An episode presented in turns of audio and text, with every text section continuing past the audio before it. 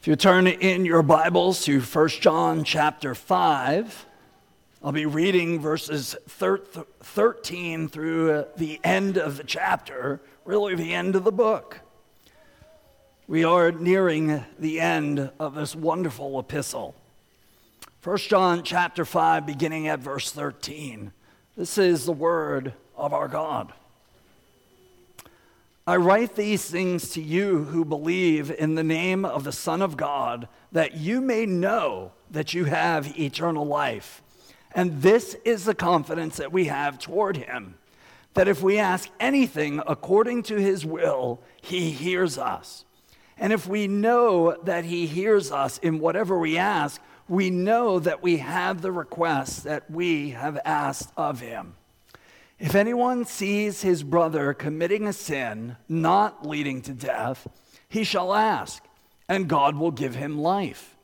To those who commit sins that do not lead to death, there is sin that leads to death. I do not say that one should pray for that. All wrongdoing is sin, but there is sin that does not lead to death. We know that everyone who has been born of God does not keep on sinning but he who was born of God protects him. And the evil one does not touch him.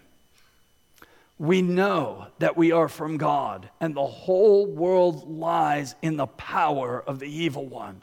And we know that the Son of God has come and has given us understanding so that we may know him who is true. And we are in him who is true in his Son, Jesus Christ.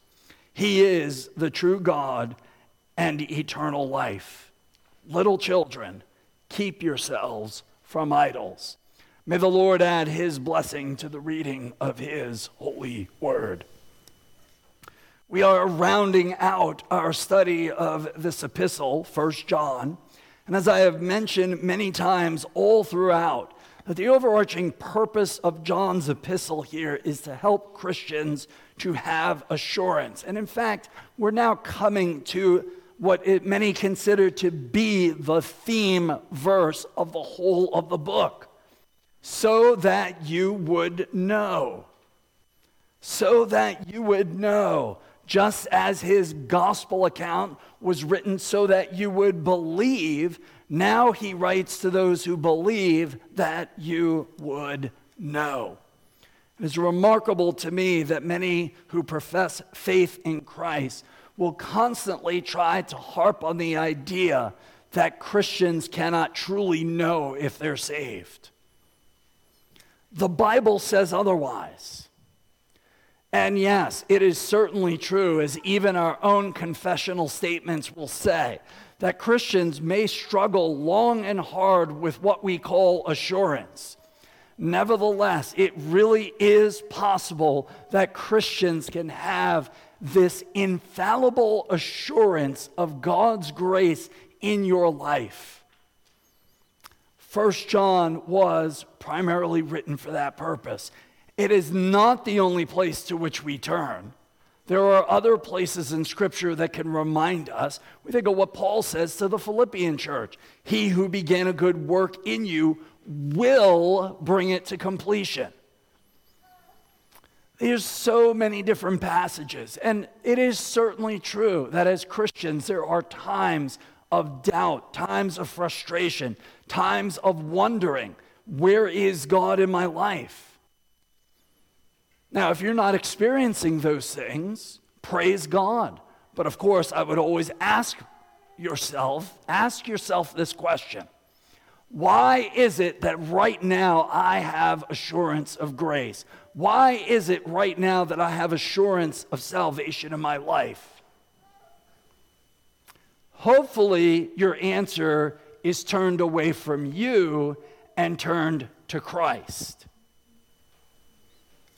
There's nothing in and of yourself that should give you assurance. But in Christ Jesus our Lord, we have everything to give us assurance. But assurance also leads to other things in our lives. And it's fascinating here that John immediately goes from establishing the purpose of his book at the end, this epistle, to remind us that he's here to give us assurance and that this assurance should then lead to us having confidence in coming to God. And if you think about it, that should be the natural result of get, getting a stronger assurance in our own hearts and minds. As our faith increases and we see God's promises and we embrace those promises and our assurance is strengthened, our unbelief is being whisked away. That should naturally lead us to come to God with even more confidence, to offer our prayers before Him, to offer our concerns and be sure that He hears us. Well, as we look at verses 13 through 15 in particular today, what I hope to show out of these verses is simply this that assurance of God's grace naturally leads us to confidence that God answers our prayers assurance of God's grace naturally leads us to confidence that God answers our prayers. We're going to look at this under three headings, and each of them are one simple word. First of all, knowing. Second, praying. And then finally, receiving. Knowing, praying, and receiving. So, first of all, knowing. Look again at verse 13. I write these things to you who believe in the name of the Son of God, that you may know that you have eternal life. I write these things. And even for emphasis, what John does here, the first word of the verse in the Greek is these things. He wants to highlight these things. These are the things that I wrote to you. What things? Well, obviously, it's the whole of the epistle so far. All of these things. He's referring to everything that he has written, and he's given us all these things so that you would know. He's writing to you who believe. That includes even you. He's not just writing to his church, which was probably the Ephesian church of the day. He's writing to you. It is the Spirit speaking through John 2,000 years ago, a word of encouragement that applies to each and every one of us who believe in Jesus Christ. It's for you. He's writing to all of you who believe. Remember, believe, that is, have faith. These already are believers. That's why it's also important to understand that the Bible, yes, is redemptive revelation. It points to who Jesus Christ is. That's what John's gospel is. It's written so that people would believe, but it's also written to those who are Christians, even mature Christians, if you will, for their own co- consolation, for their own comfort, for their own building themselves up in holiness through word and spirit. The Bible is not merely evangelistic. It is not merely just go out and preach the gospel that people would be saved. Yes, we want that. But the Great Commission, even as we understand it, disciple the nations. It involves all of Scripture, teaching all of what Christ has commanded, but also to provide comfort and consolation to believers in times of trouble, to assure them of God's love in their lives that they may grow in faith and grow in assurance, that you may know. And please understand it. It is not come to know, but know with certainty. To be assured to have true confidence, not in yourself, but in the promises, in the grace, in the work of Jesus Christ. that you may know these things are written. You see, oftentimes, though it's not universal, oftentimes those who lack assurance usually do not have a steady diet of the word. Sure, there will be times where Christians, believing Christians, will say, Oh, I'm really having all kinds of doubts. I'm really discouraged. Am I really a Christian? And they hope that they open up their Bible and just like that, they're going to have instant assurance. Now, the Lord can certainly work that way, but it's sort of like dieting and eating healthy.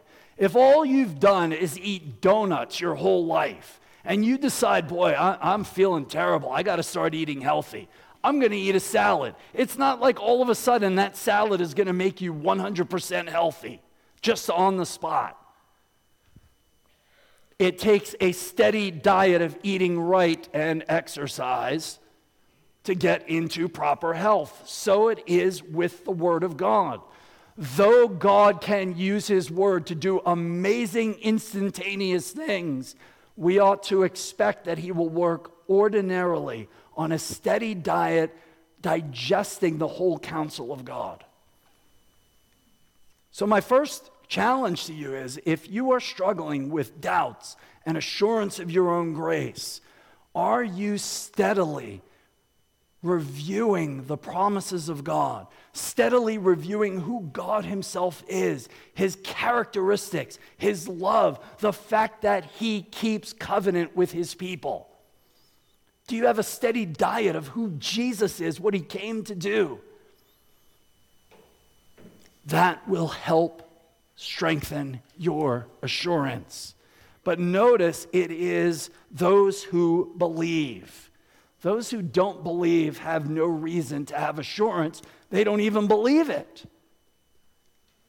But he writes to those who believe, those who have faith, and this faith has an object. And notice how John puts it belief in the name of the Son of God. Name throughout the Bible has great significance. We think about Moses at the burning bush, and Moses, of course, looking for excuse after excuse after excuse not to lead the people of God, finally says, Well, if they ask me who's, who's going to do this, who's, who sent me, what name shall I give? Names matter in the Bible, and the name of God is paramount. It tells us who He is and what He is like. But this is the name of the Son of God, and who, of course, is the only begotten Son of God, our Lord and Savior Jesus Christ, whose name itself means Jehovah saves, or Jehovah is salvation. Salvation is found in him. You who believe in his name, to believe in Jesus' name is to believe in Jesus. To believe in Jesus' name is to believe in his work.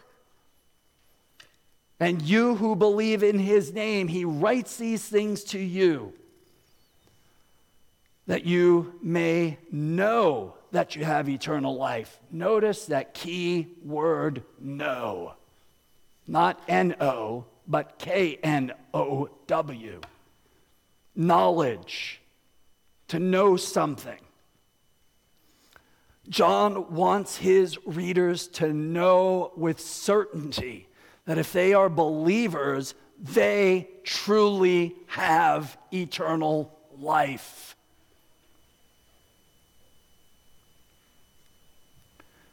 He wants you to know, the Spirit wants you to know, you who believe, that you have eternal life. Do you know it? Do you see who God is? Do you trust in the name that is above every name? And do you rest upon his finished work? My friends, that's how you come to know that you have eternal life but I sin every day.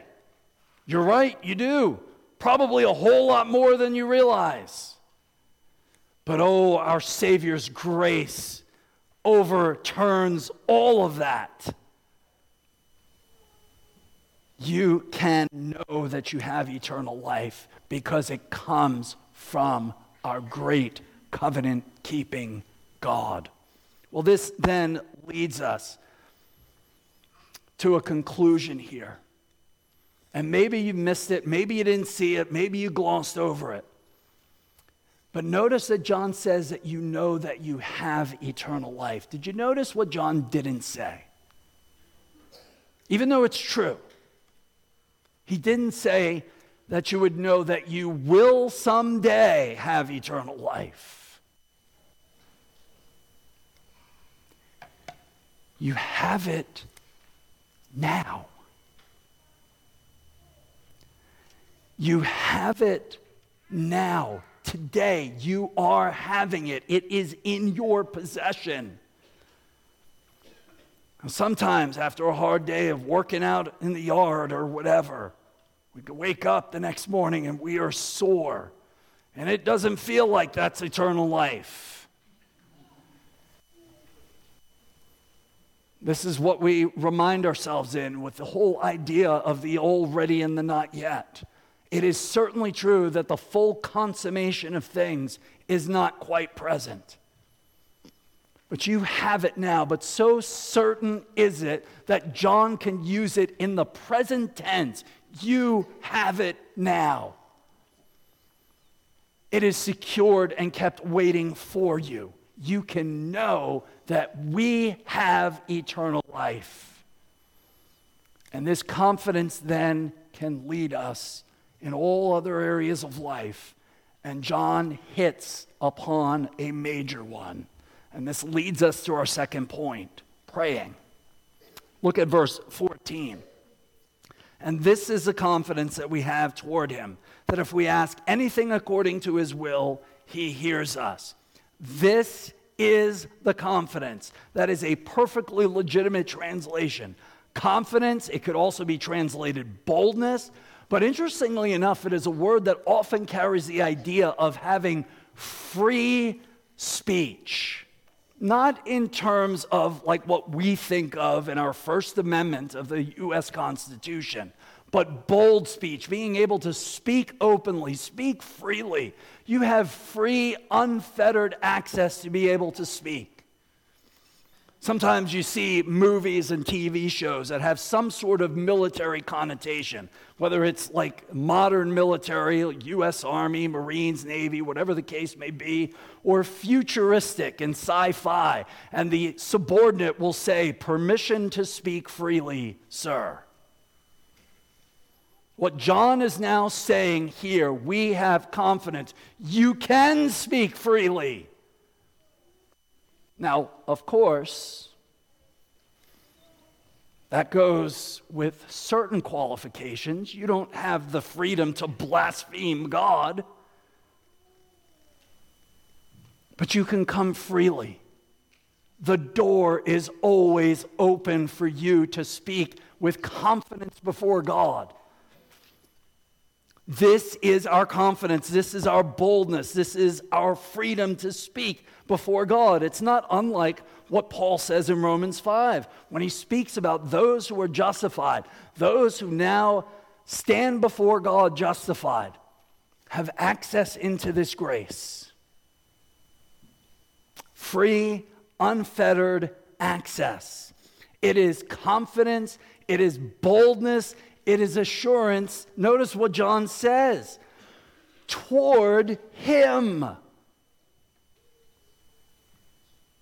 It's not to do whatever we want or say whatever we want. It's saying what we want toward Him, toward God Himself. We don't need to wait our turn. In fact, for the children of God, it's always your turn.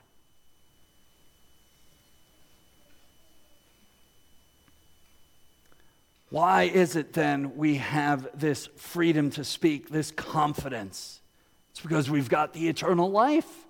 We're assured we have eternal life coming before God. That's what enables us to come before God.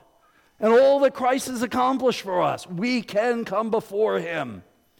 But it's not simply that. But notice what also our confidence comes in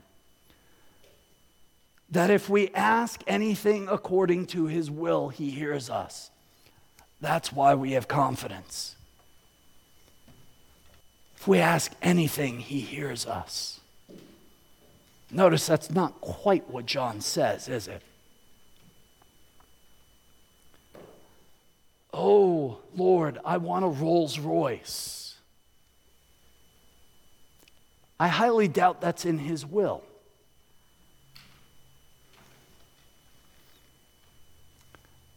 John qualifies this very carefully. We ask anything according to his will. First of all, the mere fact that we have this confidence, John then says, if we ask anything according to his will, that John is trying to encourage each of us to, to actually do it, to act. For those of you that have been part of the Wednesday study of recent weeks, we've read a book by Gary Waldiker. And one of the things that we are stressing in that book is to have the confidence to pray to God for that which He promises to do. We sometimes come humbly in some respects, but almost too timidly like as if, well, maybe I'm just asking for too much here, or we're not really expecting God to do big things. God will do big things. He defines the big things, not us. But we can expect it. We can ask, and we're encouraged to ask. But as I mentioned, it's probably rather foolish to me to ask for a Rolls Royce. We don't get the right to ask for anything we want. We're not, while we are children of God, we are not spoiled brats. While our God and Father on high blesses us richly, He doesn't spoil us. We must never confuse the two.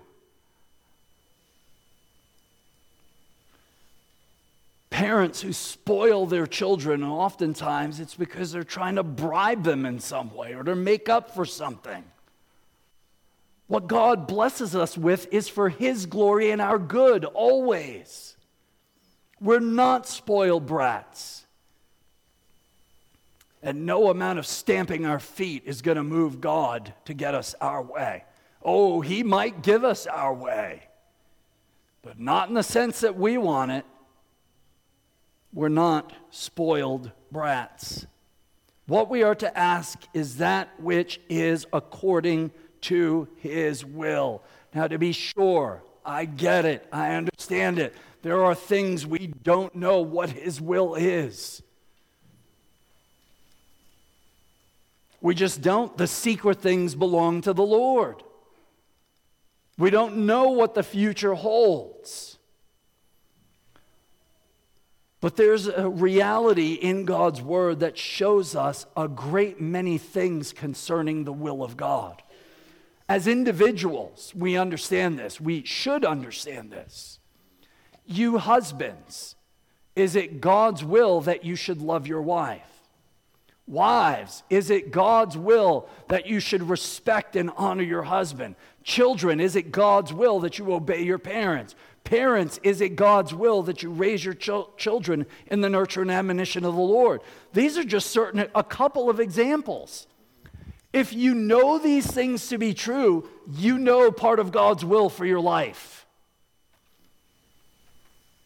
And so when we pray, it is good for husbands to pray and say, Lord, help me to be a husband to love my wife. As a wife, to pray, help me to be a wife that honors and respects her husband etc. But here's the thing, and we'll take a little practical side of things for a moment. Oftentimes, I fear that our attitude when we ask God to help us to be a better husband, wife, father, boss, employee, whatever the case may be, that we're just expecting that we ask for that, God's going to give us a little checklist and a how to do list. Well, first of all, He already did in His Word. But the reality is, it, it's sort of like we joke about, Lord, teach me patience. Okay. the Lord will put you in a situation that you have to be patient. We would just rather have an instruction manual. Lord, teach me to love my wife. Okay, I'm going to put you in a position where you have to love your wife. Okay, I'm going to have to put you in a position so that you have to honor your employer. You're not going to get a simple little checklist. You're actually going to be put into the situation so that you will grow in the grace and that you will follow His will. That's not intended to hinder your prayers. You have to understand that this is a means of grace. And the Lord, through this, will sanctify you, and it will be for your benefit. If we ask anything according to his will. But let's take this in the context of the church. Christ commissioned the church, disciple the nations, baptizing them, teaching them, reminding us also that, that Christ is with us wherever we go. We will sometimes twist that in such a way, maybe in the name of laziness, maybe in the name of fear, maybe in the name of expediency.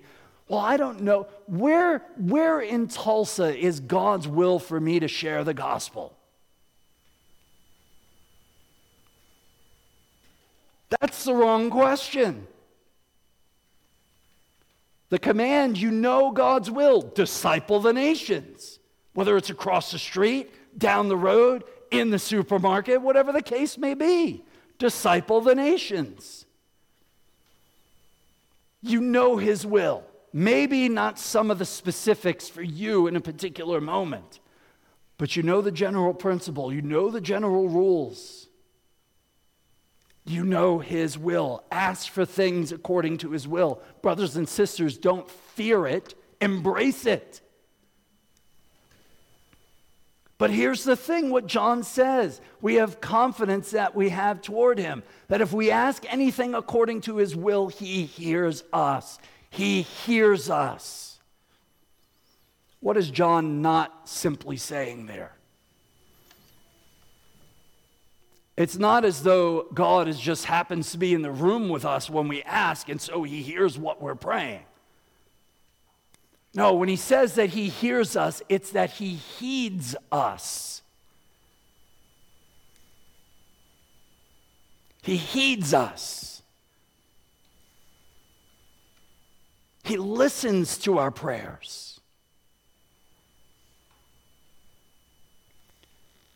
And He answers them. He answers our prayers. Some of us have been praying for some things for a really long time. But you understand that that's only from your own perspective.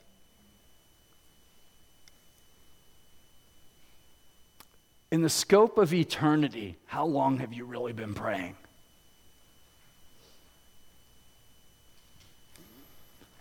God hears you when you pray for things that are according to his will. He hears you. This is what he says. It is much more profound than what we tend to think of hearing. It's not God's omnis that are at work here that he happens to hear everything. That is certainly true. Ask anything according to his will. That's what he hears, that's what he focuses on. He takes note of those prayers, he heeds those prayers. And he does so because it's his will. And it's because for us, it's a means of grace. You see, at the end of the day, prayer is not getting God to do what we want. What prayer is intended to do is to shape our hearts and minds to the will of God. What, will, what prayer is intended to do is to conform our will to His. And when we pray in accordance to His will, we're simply praying back His will. And God will, of course, carry out His will. And He will do so through your prayers. That's why prayer is a means of grace. It conforms your will to His.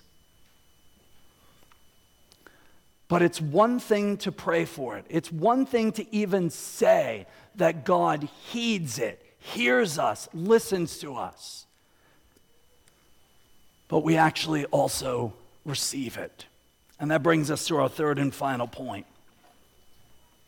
Verse 15, and if we know that he hears us in whatever we ask, we know that we have the requests that we have asked of him. If we know that he hears us, this is not being posed to you as kind of a hypothetical. Maybe he does, maybe he doesn't, but if he does, it's really being presented more like this. It, it, it, has the idea if we know that he hears us, and he does, you can have assurance and certainty that he hears us. How do you know? He promised it. Pray then with confidence that God hears you. He hears you in whatever you ask. Now, this is the point where I come again and remind you that this is a statement that is qualified from the verse before. It's in accordance to his will.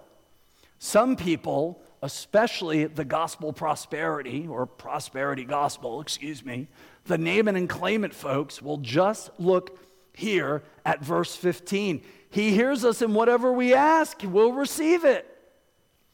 Forgetting the previous verse.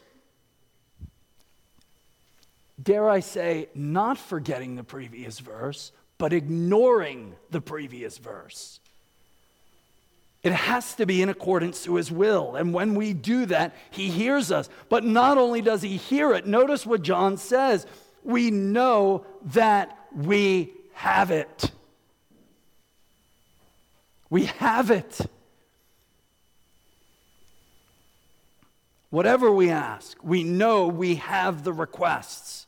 By the way, the word, the noun there, requests, and the verb ask, same root. Basically, the noun form of the verb, or verb form of the noun, however you prefer to look at it. We know that we have it, not come to know, but know with certainty we have it. We have it. This seems so far fetched to our feeble minds. It really does.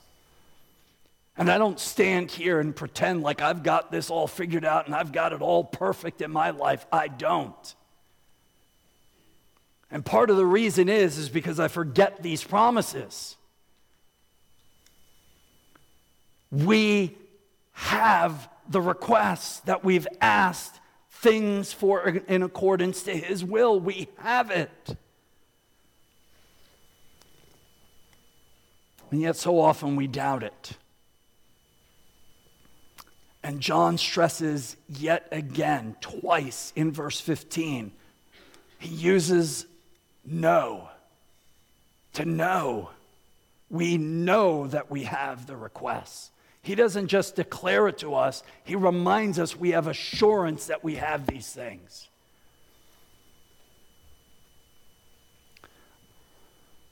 This is our struggle from day to day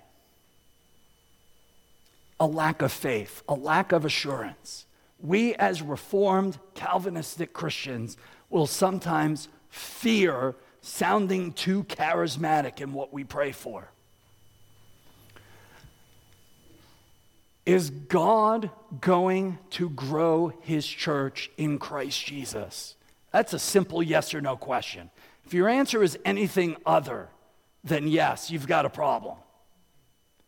But if you know the answer is yes because he has promised it, guess what? Pray to that end with confidence. Maybe he won't grow it in the way you want it to grow, but he's going to grow it. And this is why, at the end of the day, prayer is intended to conform our will to his. Grow your church in the way you see fit, Lord. Use me if you will, but just grow your church. And that promise is there. We have the answer to that request. And Christ continues to grow his church every day. None of us should be upset if somebody out there in the world gets saved and they go to a different Bible believing, gospel preaching church. None of us should sit there and say, oh, what a shame we missed him. We should rejoice that he's been saved and he's part of a Bible believing, gospel preaching church. We're not in competition.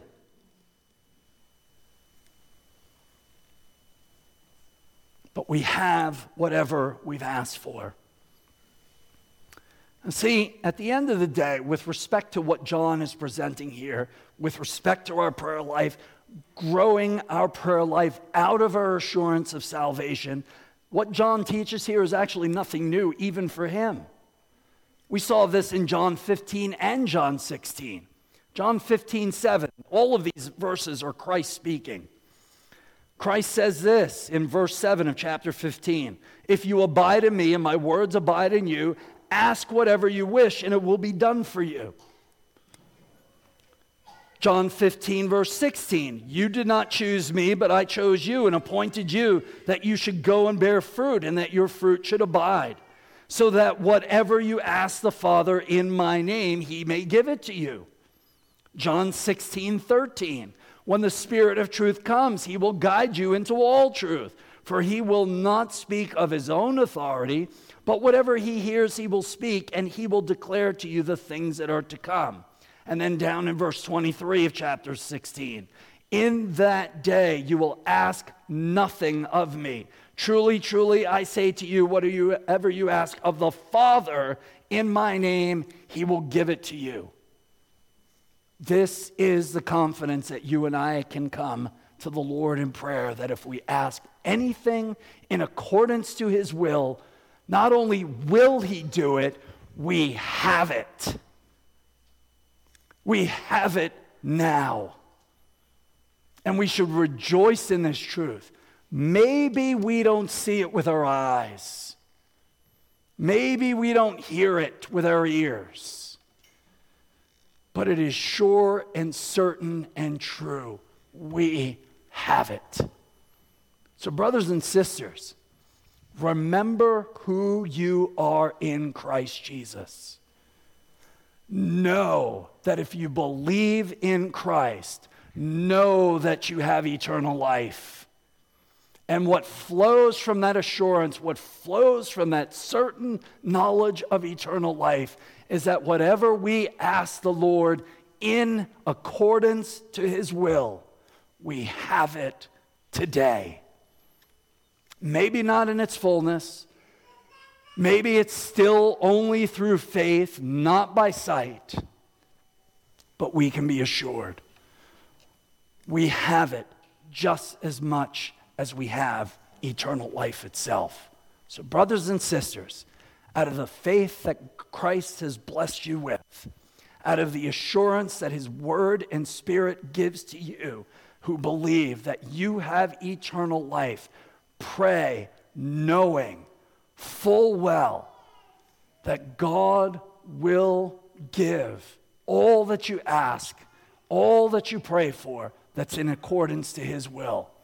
So, brothers and sisters, pray with boldness, pray with confidence, because our Lord will heed those prayers for the sake of His Son, Jesus Christ, to the glory of His name forever and ever. Amen. Let's pray. Our Father and God in heaven, we do give you praise and thanks for your word and what it reminds us of the assurance that we have in Christ Jesus, the assurance of eternal life to all who believe, and the confidence that flows from that, that anything we ask in accordance to your will, you hear us and we receive whatever we ask.